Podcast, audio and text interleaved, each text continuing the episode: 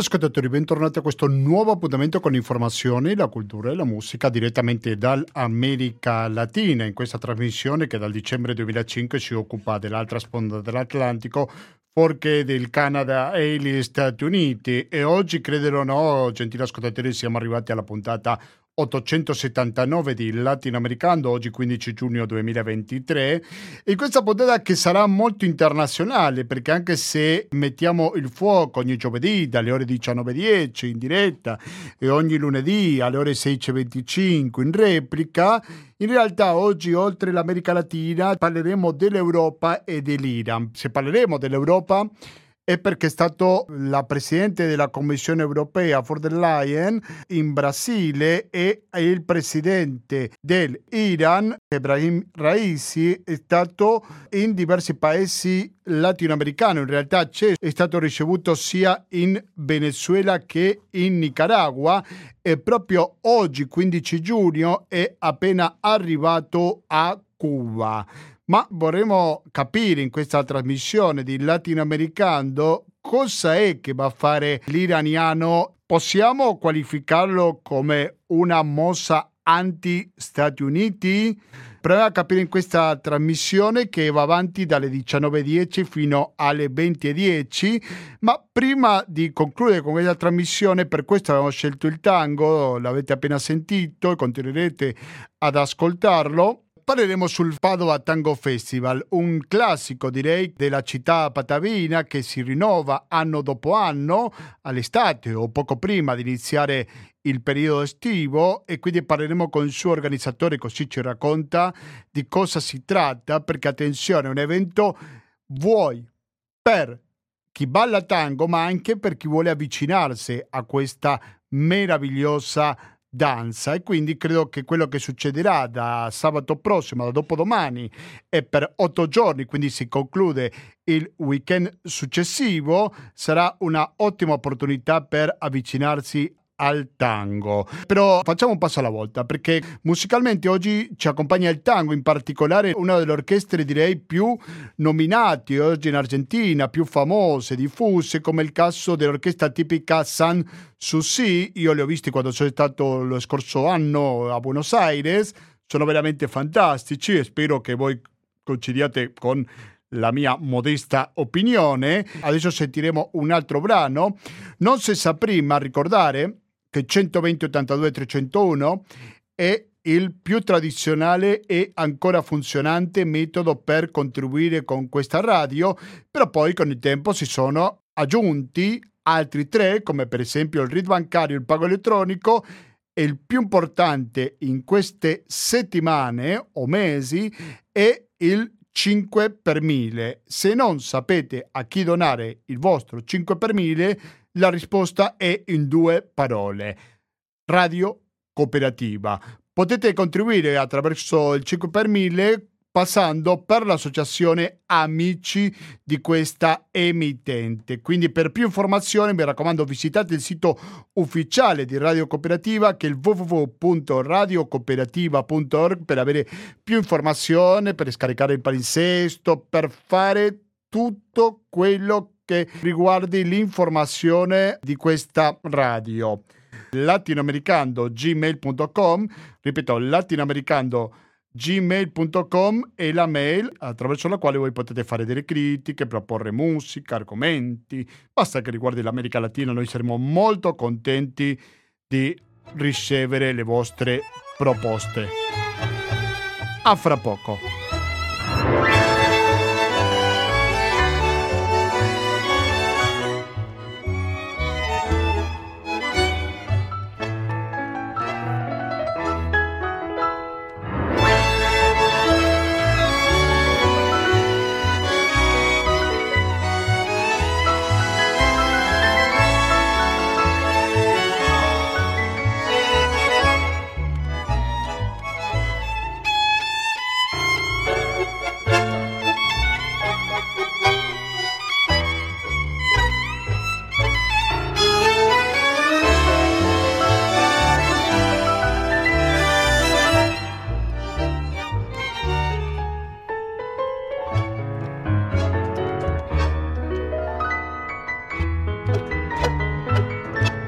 L'informazione che riguarda l'Iran, sto leggendo il sito dell'antidiplomatico, afferma che il presidente dell'Iran, Raisi, è arrivato ieri sera sull'isola di Cuba al termine del suo primo viaggio in America Latina che lo ha portato in precedenza in Venezuela e Nicaragua. Il ministro degli esteri cubani, Bruno Rodriguez, ha ricevuto il presidente iraniano all'aeroporto internazionale José Martí de La Habana. Durante la sua visita di lavoro sono previsti incontri con le autorità locali e altre attività riguardanti i progetti futuri tra i due paesi, ha precisato il ministro degli esteri cubano. Credo che sarà importante capire soprattutto quanto strategica è questa visita da parte di Raisi. Ricordiamo le tensioni che ci sono fra gli Stati Uniti e l'Iran e sarebbe interessante capire se non c'è un'intenzione di far vedere a qualcun altro cosa sta facendo l'Iran in America Latina. Allora, uno dei massimi esperti in America Latina che si trova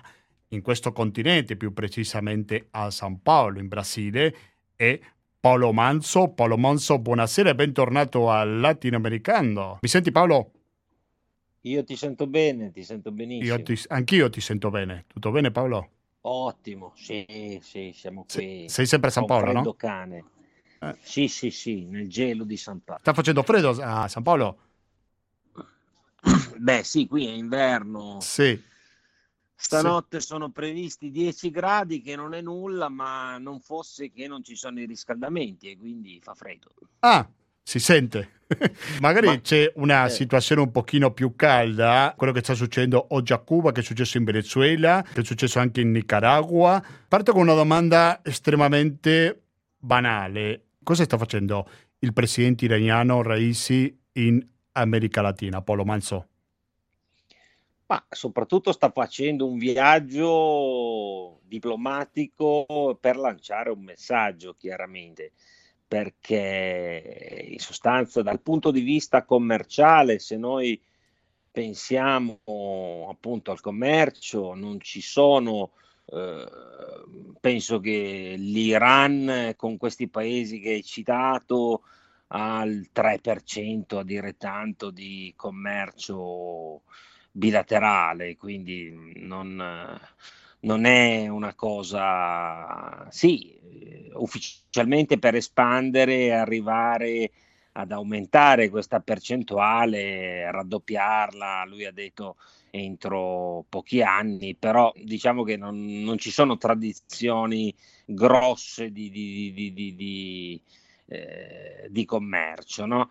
Eh, la cosa comune è che Cuba, Nicaragua e Venezuela, eh, insieme all'Iran, sono tutti e quattro paesi sanzionati dagli Stati Uniti e da vari paesi dell'Unione Europea. E, e, tutti e quattro sono alleati della Russia di Putin nella guerra contro l'Ucraina. No?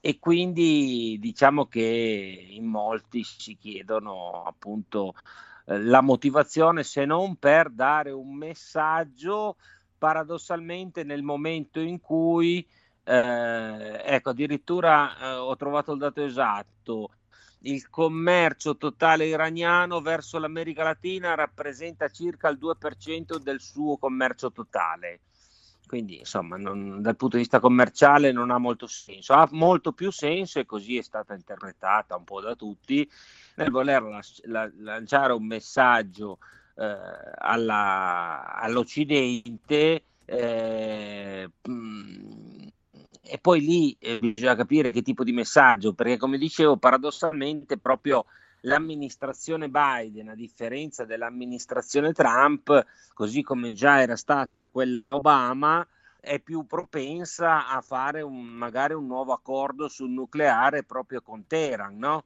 Se ne è parlato nei mesi scorsi eh, e, e, questo sembra essere quasi mh, mm, un viaggio mm, provocatorio, no? nel senso che essendo alleati della Russia, tu Stati Uniti eh, vai nell'ex giardino di casa dell'Unione Sovietica, cioè l'Ucraina, no? con tutto quello che si sa sia dal punto di vista degli armamenti che dal punto di vista de- dell'appoggio, logistico e quant'altro e, e, noi veniamo a romperti le scatole in quello che un tempo era il tuo giardino di casa ma che sia chiaro adesso non lo è più. Ecco, se vogliamo spingerci in interpretazioni potrebbe essere questa la, eh, l'interpretazione forse più plausibile. Ma eh? possiamo dire Paolo Manzo, giornalista che si trova a San Paolo in Brasile, che l'Iran sta facendo in scala infinitamente più piccola quello che vorrebbe fare pure la Cina in America Latina? Ah, la Cina fa tutto a livello... La Cina fa tutto dappertutto. Dovunque vuole. tu vada trovi la Cina. Sì, sì, la Cina la Cina non, non è paragonabile assolutamente con l'Iran, cioè la Cina è, il player di oggi a livello globale insieme agli Stati Uniti. Tutti parlano di mondo multipolare, eh, però in realtà stiamo assistendo a un confronto che al di là del conflitto russo-ucraino, dell'invasione di Putin a, a, in Ucraina, eh, il, il, conflitto sul piano globale è sempre più Cina-Stati Uniti, Stati Uniti e Cina, lo si vede eh, da tutta una serie di, di dichiarazioni, di, di, azioni anche da parte degli Stati Uniti che infatti han, mandano il loro ministro degli esteri, no? Blinken, Anthony Blinken andrà eh, a Pechino domenica no? per cercare di eh, appunto evitare un'escalation perché poi questo questo è perché è venuto fuori negli ultimi giorni che addirittura i cinesi mh, mm, hanno da tempo una base di, monitoraggio eh, a Cuba spi- spionistico in sostanza, hanno sostituito i russi a Cuba già da anni dal punto di vista commerciale eh, da, da, almeno un lustro eh, Cuba il primo partner commerciale è la Cina, così come quasi tutto il resto dei paesi dell'America Latina.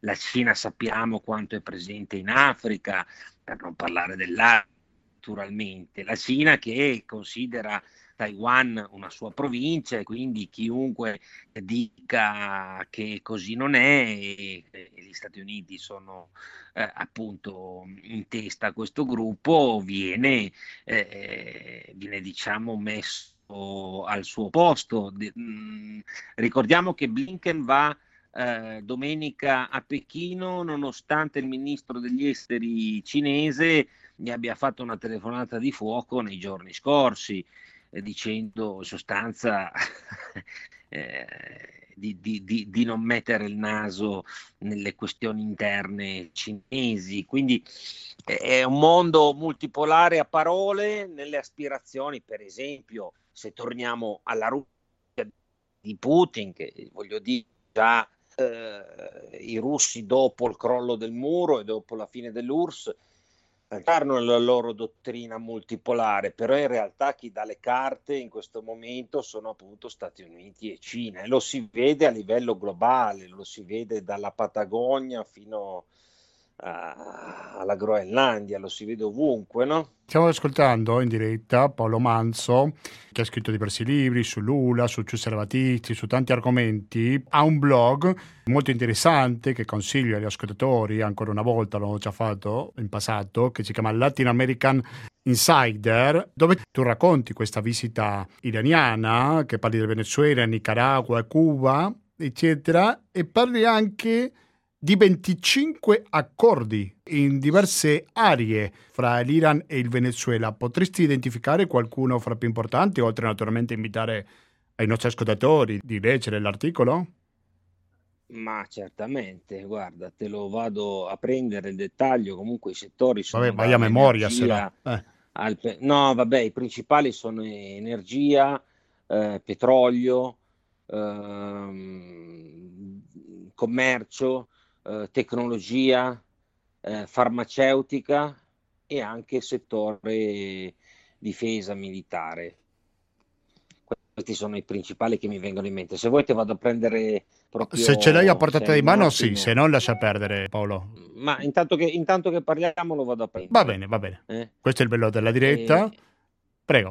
eh, e sì. quindi no, è stato, è, è, ha fatto una serie di accordi che comunque rafforzano questo tipo di, di, di, di rapporto, soprattutto eh, di vicinanza, se vuoi, eh, più che commerciale, appunto ideologico, perché ha, de- ha, detto una dichiarazione il presidente dell'Iran senza citare espressamente gli Stati Uniti, abbiamo amici comuni e nemici comuni, no? ma era, chiaro, era chiaro il riferimento appunto agli Stati Uniti per il discorso delle sanzioni, no? perché ricordiamo appunto che sia Caracas che Teheran sono sotto sanzione da parte di Washington e quindi è più un, uh, importante secondo me mh, dal punto di, punto di, vista proprio politico, no? il messaggio che si è voluto lanciare è abbastanza chiaro.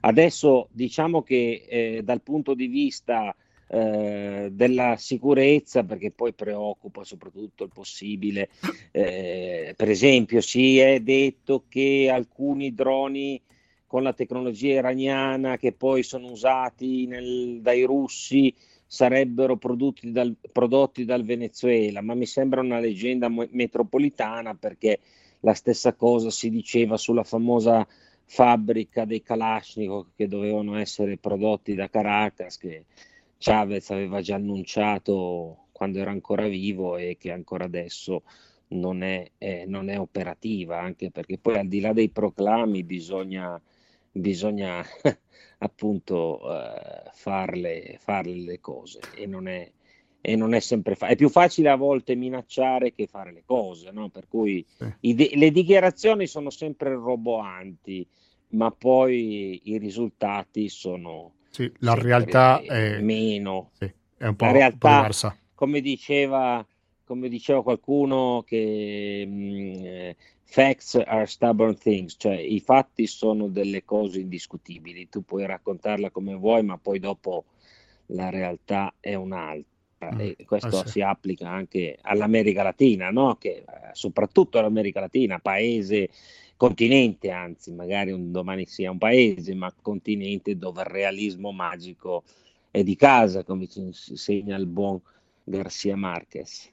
Eh e, e, quindi questo, questo, è un po'. Amici in tempo difficile, ecco, forse l'ho trovato finalmente.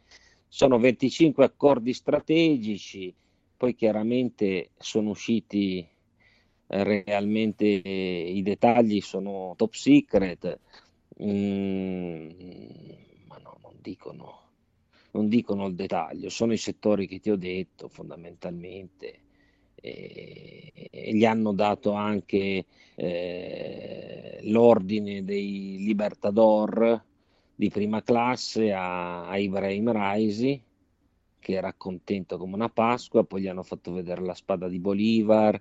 Insomma, è stata più una visita, secondo la mia analisi, di facciata dal punto di vista proprio per lanciare un messaggio che è quello che ti dicevo prima. La stessa cosa sta facendo la Russia che chiaramente agisce su un piano superiore all'Iran, ma a distanza anni luce dalla, luce dalla Cina, che, eh, che, sta facendo da tempo viaggi. Adesso, per esempio, ci sono tutti i vertici dell'esercito cubano che sono a Mosca da una settimana e anche lì eh, il generale capo dell'esercito cubano ha ricevuto la, la massima onorificenza da Putin e anche lì dicono che eh, faranno accordi militari. Medvedev su Sputnik ieri ha voluto dire che sono stati anche stipulati accordi militari.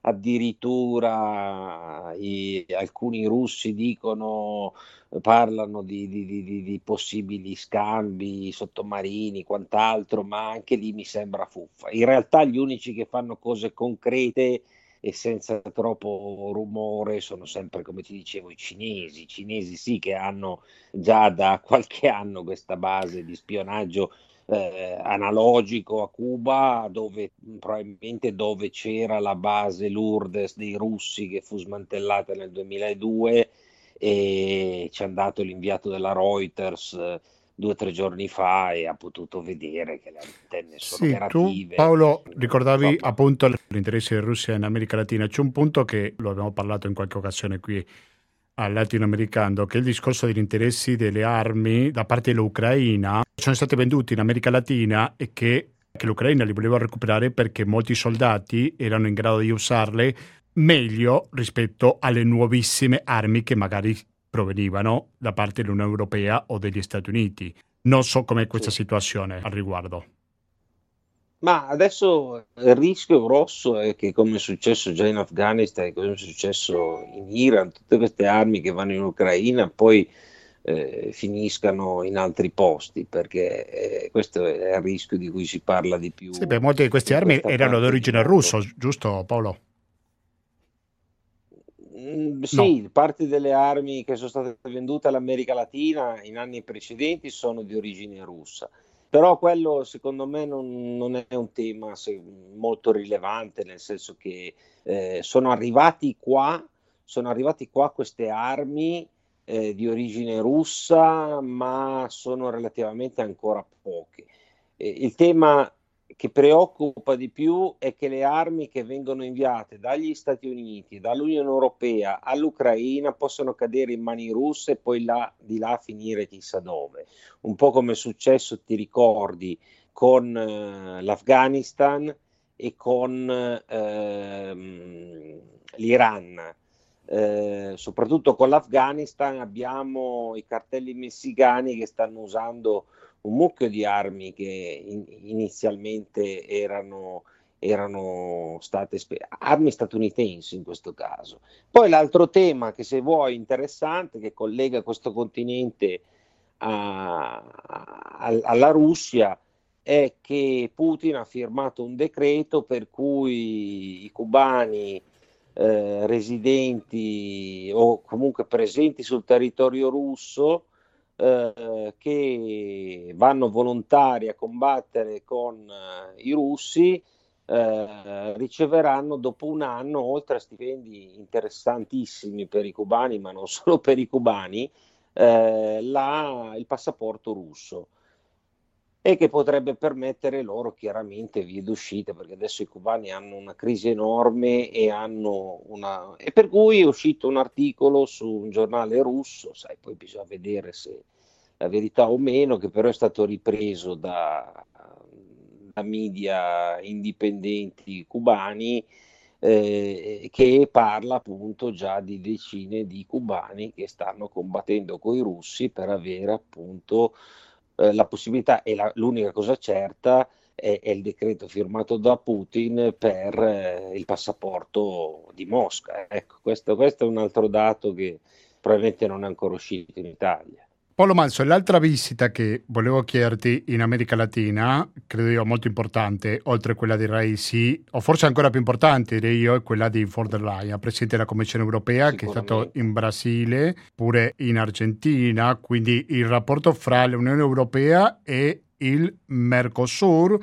Cosa è andato a fare von der Leyen in America Latina, Paolo? Ma, Innanzitutto la von der Leyen è venuta in America Latina perché era da tantissimo tempo che l'America Latina era neglected, cioè era lasciata da parte da, da Bruxelles. In un momento in cui comunque a livello globale ci sono delle tensioni dove comunque quello che fu il granaio del mondo, perché l'America Latina, soprattutto l'Argentina, ma anche il Brasile, eh, ma all'epoca l'Argentina soprattutto, garantirono eh, e, molto, molto cibo, frumento, carne agli alleati quando si combatteva il nazismo, eh, diciamo che eh, è logico. Tieni presente che eh, eh, da, mh, mm, per esempio, da, oggi in Messico incontra Lopez Obrador e dal 2015 non ci sono più incontri bilaterali Unione Europea-Messico, che è dire, un paese importantissimo.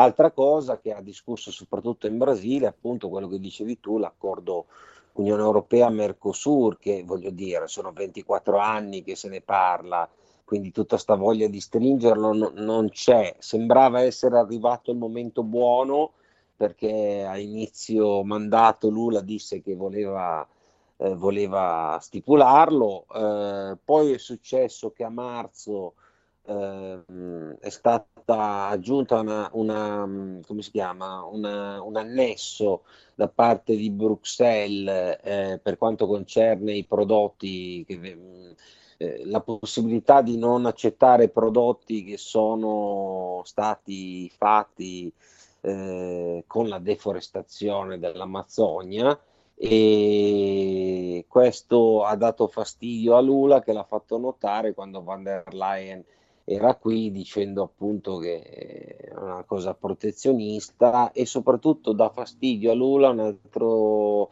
un altro fatto che è inserito non in questa lettera ma in, già negli accordi originali eh, è che eh, le imprese europee se si firma l'accordo portar, potranno poi partecipare agli appalti nell'area del Mercosur, quindi Brasile, Argentina, Paraguay Uruguay, che sono gli stati membri, poi ce ne sono altri associati.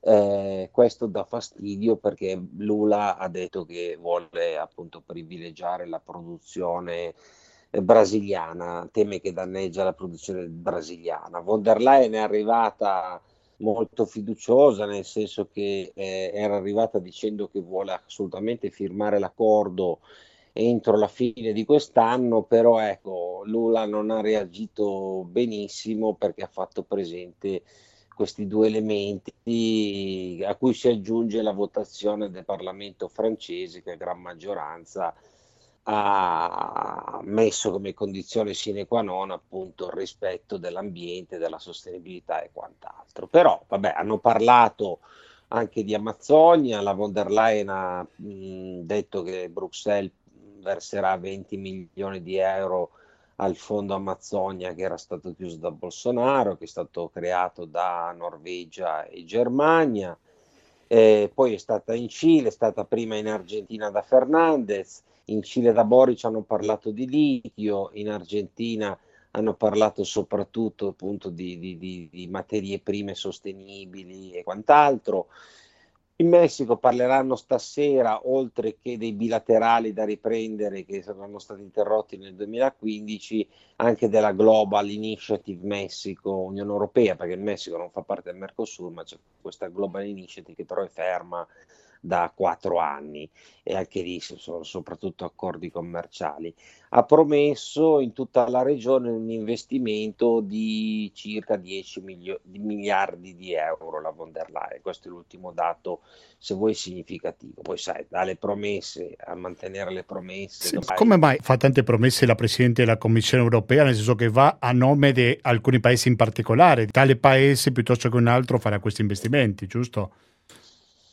No, lei dovrebbe parlare a livello di, di, Unione Europea, non lo so se a Bruxelles hanno appunto... Quindi è l'Unione Europea, non un paese in particolare che fa questi investimenti? Sì, sì, de, no, no, no, dell'Unione Europea. Poi i ah. paesi ah. particolari chiaramente fanno tutti, i loro, fanno tutti i loro interessi, nel senso che adesso Lula il 22 di giugno sarà da Macron e quindi lì parleranno, c'è, c'è, c'è un incontro internazionale sulla sostenibilità, sull'ambiente, sulla Marzonia, sul cambiamento climatico, sulle nuove forme di finanziamento appunto del sistema finanziario internazionale, sulla riforma della Banca Mondiale, del Fondo Monetario Internazionale, insomma vogliono cambiare tutto, ma sarà da Macron perché comunque la Francia in, in, in Brasile ha interessi anche legati all'Amazzonia, perché come ha detto Lula recentemente, e che Lula che farà questo vertice con i nuovi paesi amazzonici, tra i nove paesi, perché l'Amazzonia non è solo brasiliana, è divisa tra nove paesi,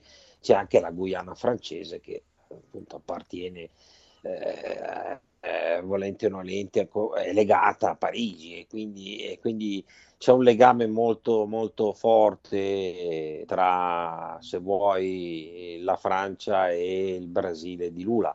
Vediamo, vediamo cosa esce fuori, perché eh, i paesi fanno ognuno partita a sé, ecco.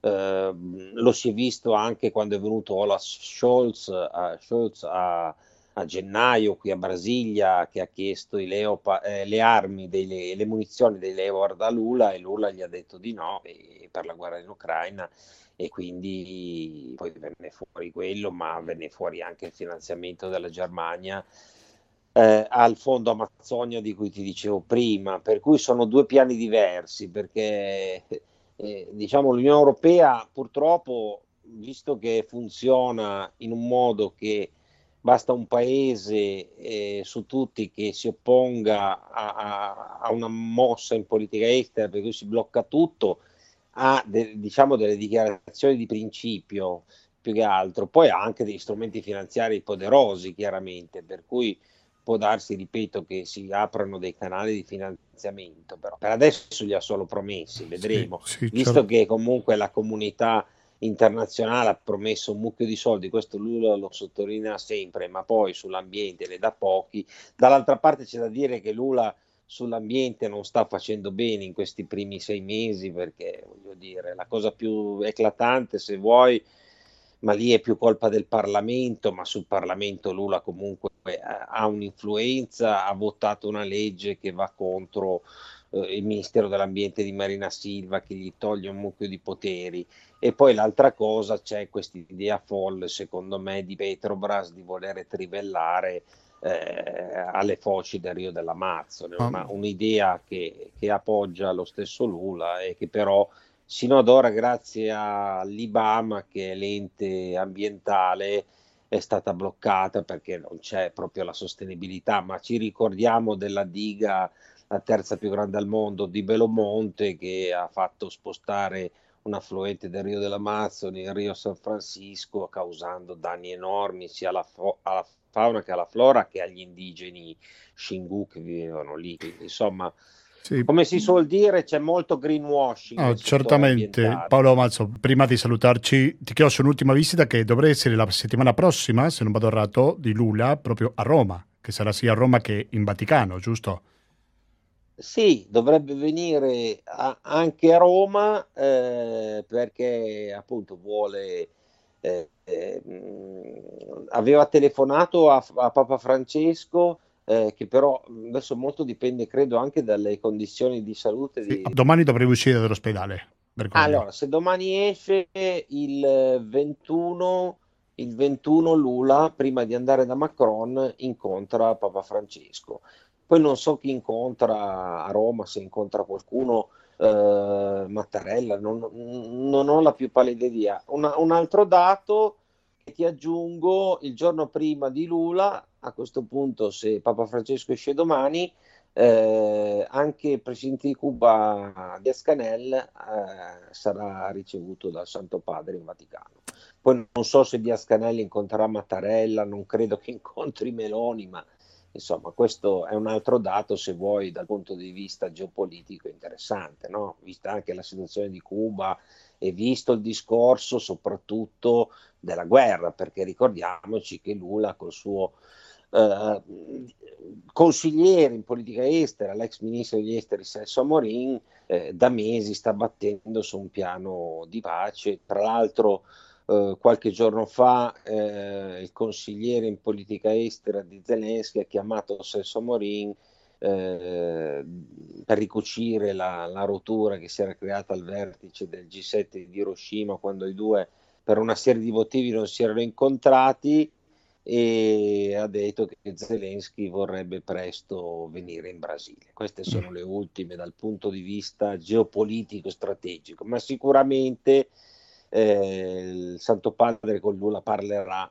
anche della guerra in Ucraina. Ah, sì. Non può fare a meno sicuramente. Ringrazio tantissimo Paolo Manso, giornalista. Ricordo il sito, mi raccomando, Latin America Insider. Ricordami qual è l'indirizzo se ci ricordi come arrivare a quel ah, tuo sito? Non lo so, è su Substack. Sì, su Substack. Substack. Basta mettere in qualsiasi... Paolo, Paolo Manzo credo che sia substack.paolomanzo.com. Sì, pare. così Comunque, basta andare in qualsiasi sì, sì. motore di ricerca sì, e lo come tros- la CNN, esce, esce, subito su, grazie agli algoritmi di Google.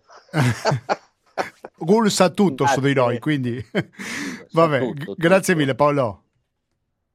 A presto, Gustavo. A presto, a te, un abbraccio forte.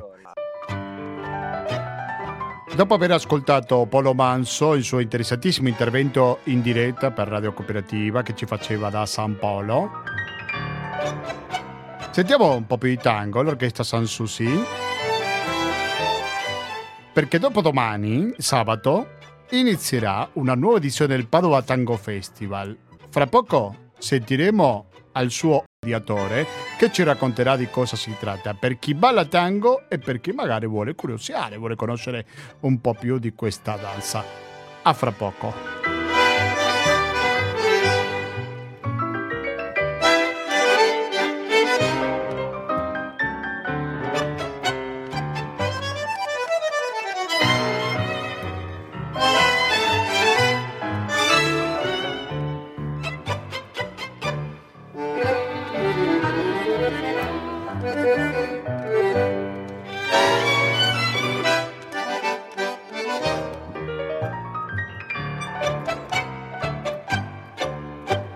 Gentili ascoltatori, riprendiamo con questa edizione latinoamericano per Radio Cooperativa, come diciamo in apertura, uno dei temi che ci occupa è un evento culturale. La cultura che passa per il tango, tema molto ricorrente in questa trasmissione, come molti di voi sanno, e non potevamo non occuparci perché proprio dopodomani, sabato, partirà una nuova edizione del Padova Tango Festival, la numero 23, in cui ci saranno diversi spettacoli, orchestre e a organizzare come gli altri anni questo evento saranno Alberto Muraro che ringraziamo molto per la sua disponibilità per raccontarci un po' Alberto come sarà questa edizione del Padova Tango Festival. Ciao Alberto. Ciao, ciao a tutti. Ciao Gustavo, sì, sarà un po' un ritorno alle origini perché una durata intanto un po' inferiore, anche se saranno un certo numero di eventi, sono 8-9 eventi, ma diciamo più compatti perché eh, rispetto alle ultime edizioni che si dilungavano per un mese, perché l'idea appunto, il tema che è viaggiatori nel tango è eh, legato a fare un viaggio sì nel tango, ma anche agevolare diciamo, chi viaggia per eh, scoprire le, emozio- le, emozioni del tango in giro per il mondo e perciò di compattare un po' di più questa edizione eh, per permettere di fruire al meglio. Avremo appunto molti stranieri un po' dedicati a questo e ritorniamo anche a eh, lo spirito un po' del festival, che è della prima edizione, è sempre quella di far conoscere il tango ai padovani, ma anche Padova ai tangheri. Secondo te i padovani conoscono non sufficientemente il tango? C'è molto da divulgare su questa musica nella città?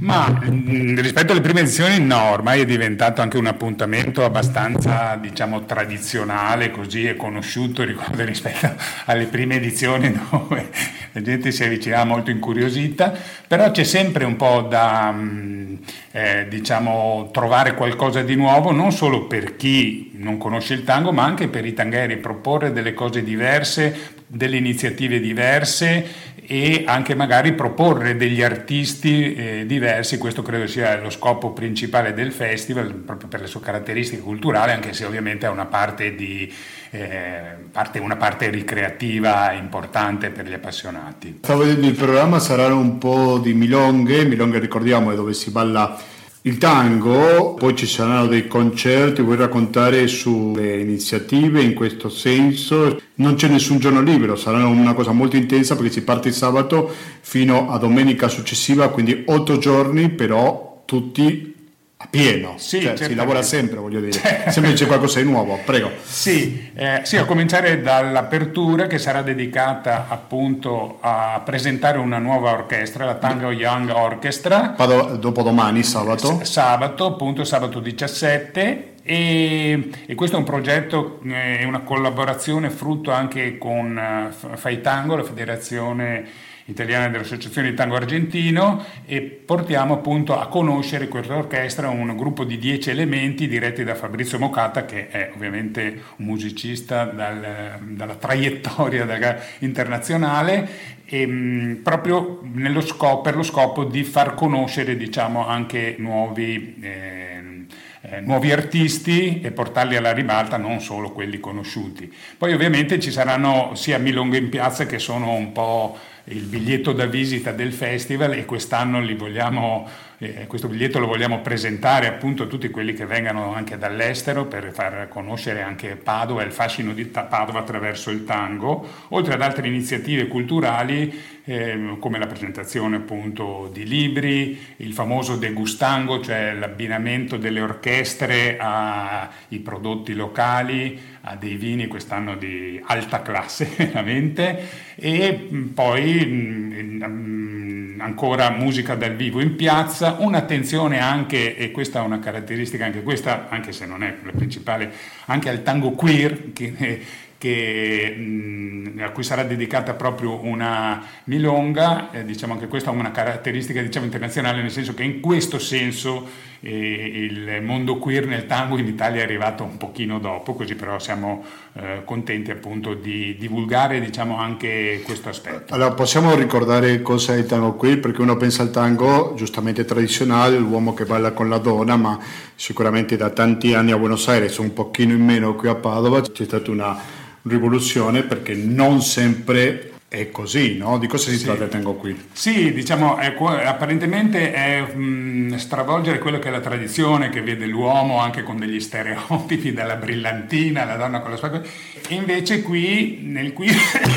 eh, c'è la possibilità di praticare il tango intanto nei due ruoli, eh, senza distinzione di genere, un'apertura, diciamo, anche per mettersi eh, da, proprio dall'altra parte e anche culturalmente è un aspetto molto importante, anche tecnicamente, anche se dopo uno desidera ballare nel proprio ruolo che considera naturale, è comunque un accrescimento importante. Di questo tango tradizionale quali sono state le ripercussioni? Come è stato questo arrivo a Padova? Vedi che è una cosa diffusa? Che ancora sta facendo le prime armi? Come lo vedi? Beh, il tango ormai a Padova è um, molto radicato, diciamo. C'è stato anche, soprattutto a seguito della pandemia, anche una, un po' una rivoluzione in negativo. Adesso si sta riprendendo, credo, molto bene, ci sono sempre tantissime scuole. Chi viene da fuori si sorprende di quanto tango ci sia a Padova come promozioni eh, iniziative, scuole anche di alto, di alto livello, ci sono eh, tanti insegnanti che ormai sono affermati anche da tantissimi anni.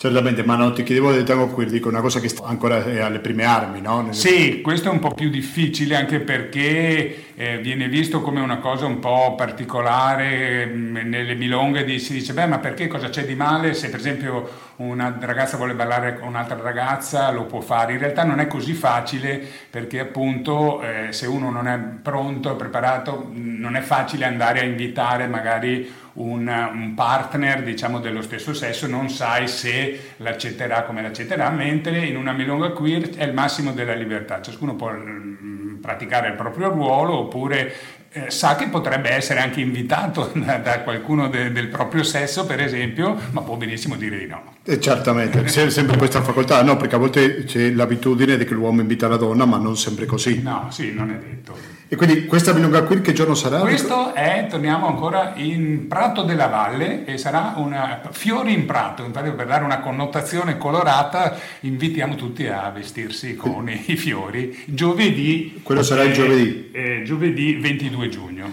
Alberto Murao, vuoi raccontarci qualcosa in più su Degustango? Cosa vuol dire ascolto guidato? In che senso? Allora, Degustango è un format che abbiamo utilizzato tantissime volte, è sempre accattivante, sia perché se si abbina magari la degustazione di un buon vino alle orchestre, l'anno scorso l'abbiamo fatta addirittura al planetario combinando tango, vino e pianeti Quest'anno abbiamo i vini di una cantina molto prestigiosa, Monsupello, e eh, il gioco è questo, ci sarà una, un ascolto guidato delle orchestre per riconoscere le caratteristiche che le contraddistinguono, le definiscono, e poi eh, in abbinamento a questo una degustazione di vini e anche di cibi e, ed è, diventa un gioco interattivo degustango perché poi i partecipanti saranno chiamati ad abbinare il vino, il cibo all'orchestra. Padova Tango Festival punta di più a chi già balla tango o a chi vuole conoscerlo?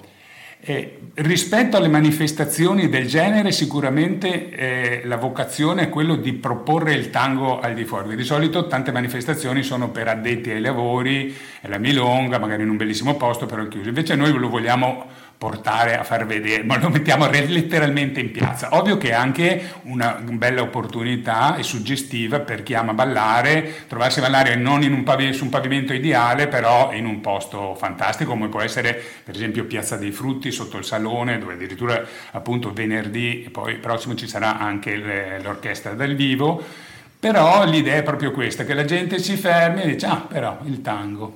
Sì, anche perché se vede ballare in, in piazza sicuramente ci sono i due scopi, no? da una parte la gente che balla, ma altri che guardano certo. e che magari non hanno visto di prima mano questa bellissima danza. Alberto Muraro, poi ci sarà come serata e chiusura 25 giugno alle ore 20 Pedrocchi gli darà anche una cena con Silvio Gran che da tanto tempo che lavora qui a Padova con Fernanda Ghi. Vuoi raccontarci un po' come sarà l'ultima? Sì, ritorniamo, ritorniamo appunto al Pedrocchi che è una delle sedi storiche eh, del Padova Tango Festival eh, con una milonga in piazzetta, un'esibizione di eh, Silvio e Fernanda che tra l'altro saranno durante il festival eh, avranno un gruppo appunto di eh, americani e statunitensi da Boston che verranno qui apposta per studiare e per fruire del festival. E in questa occasione faremo anche una cena diciamo a tema eh, per chi vuole anche se ovviamente il ballo è libero e aperto a tutti una lezione ehm, gratuita per debuttanti, ci sarà un po' tutto in questa chiusura, in questo gran finale e ovviamente in una location fantastica.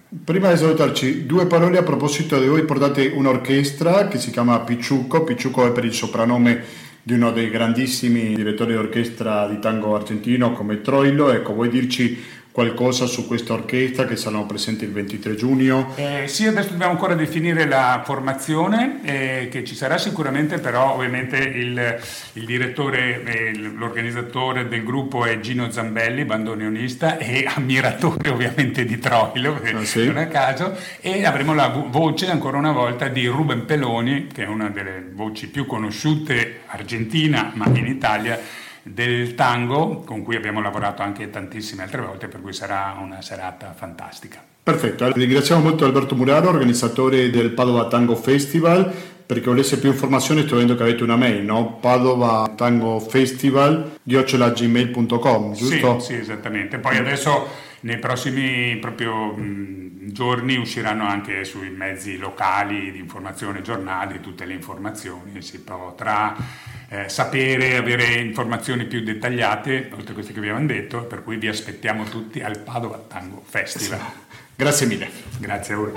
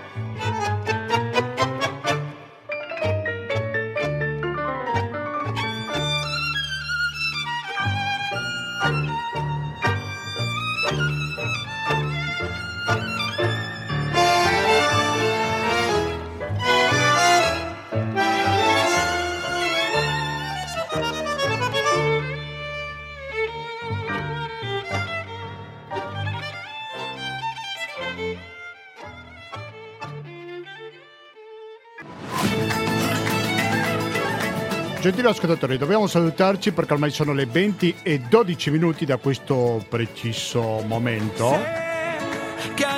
In questa puntata parecchio politematica perché siamo partiti dalla visita di Raisi, l'iraniano e la Raisi in America Latina e poi anche della visita della Presidente della Commissione Europea von der Leyen pure nella regione. Abbiamo scoperto, grazie al collegamento in diretta che abbiamo fatto con San Paolo, con Paolo Manso, diverse cose che non so quanto diffuse sono qui in Italia. E poi siamo rilassati, abbiamo sentito quello che capiterà da dopodomani, lo dico perché ci ascolta in diretta il giovedì sera, fino a domenica successiva. Futuro con il corazon con il tango naturalmente. L'orchestra che ci ha accompagnato oggi si chiama Sanssouci, il CD è all'estilo del 40. Meglio perdersi. Eh sì, beh, tanti tanghi che si ballano nelle milonghe, in tanti posti, riguardano musica molte volte composta 80-90 anni fa e non tutto è nuovissimo, diciamo. Vi saluto ricordandovi che 120 82 301 è il conto corrente postale, che il RID bancario, che il pago elettronico è il è che il contributo con l'associazione Amici Radio Cooperativa sono i metodi alternativi per aiutarci alla sopravvivenza. Quest'ultimo metodo in questo periodo è particolarmente importante perché alcuni di voi devono ancora scegliere a chi destinare il 5 per 1000. Se dico 5 per 1000 dico Associazione Amici di Radio Cooperativa. Per più informazioni mi raccomando visitate il sito ufficiale di questa emittente, ovvero www.radiocooperativa.org. Trovate tutte le informazioni molto complete, ma anche il podcast per recuperare sia questa che tante altre trasmissioni, il palinsesto e tutto quanto sempre dal www.radiocooperativa.org. Se invece volete essere più specifici con questa trasmissione potete comunicarvi attraverso la mail, noi li leggiamo più che volentieri, latinoamericando-gmail.com Ancora latinoamericando-gmail.com noi adesso ci salutiamo, però subito sentiremo un po' di buona musica, dopodiché ascolteremo la replica di musica e cultura dello scorso primo giugno. Questo lo dico perché ci ascolta in diretta, perché ci ascolta in replica il lunedì dalle ore 16.25 fra poco ascolterete Gabriele con la sua trasmissione Economia e Società. In ogni caso non cambiate frequenza. basta, da Gustavo Claro non mi resta più che salutarvi, noi ci diamo appuntamento a questa domenica dalle ore 18.30 con l'attualità internazionale. Grazie e alla prossima!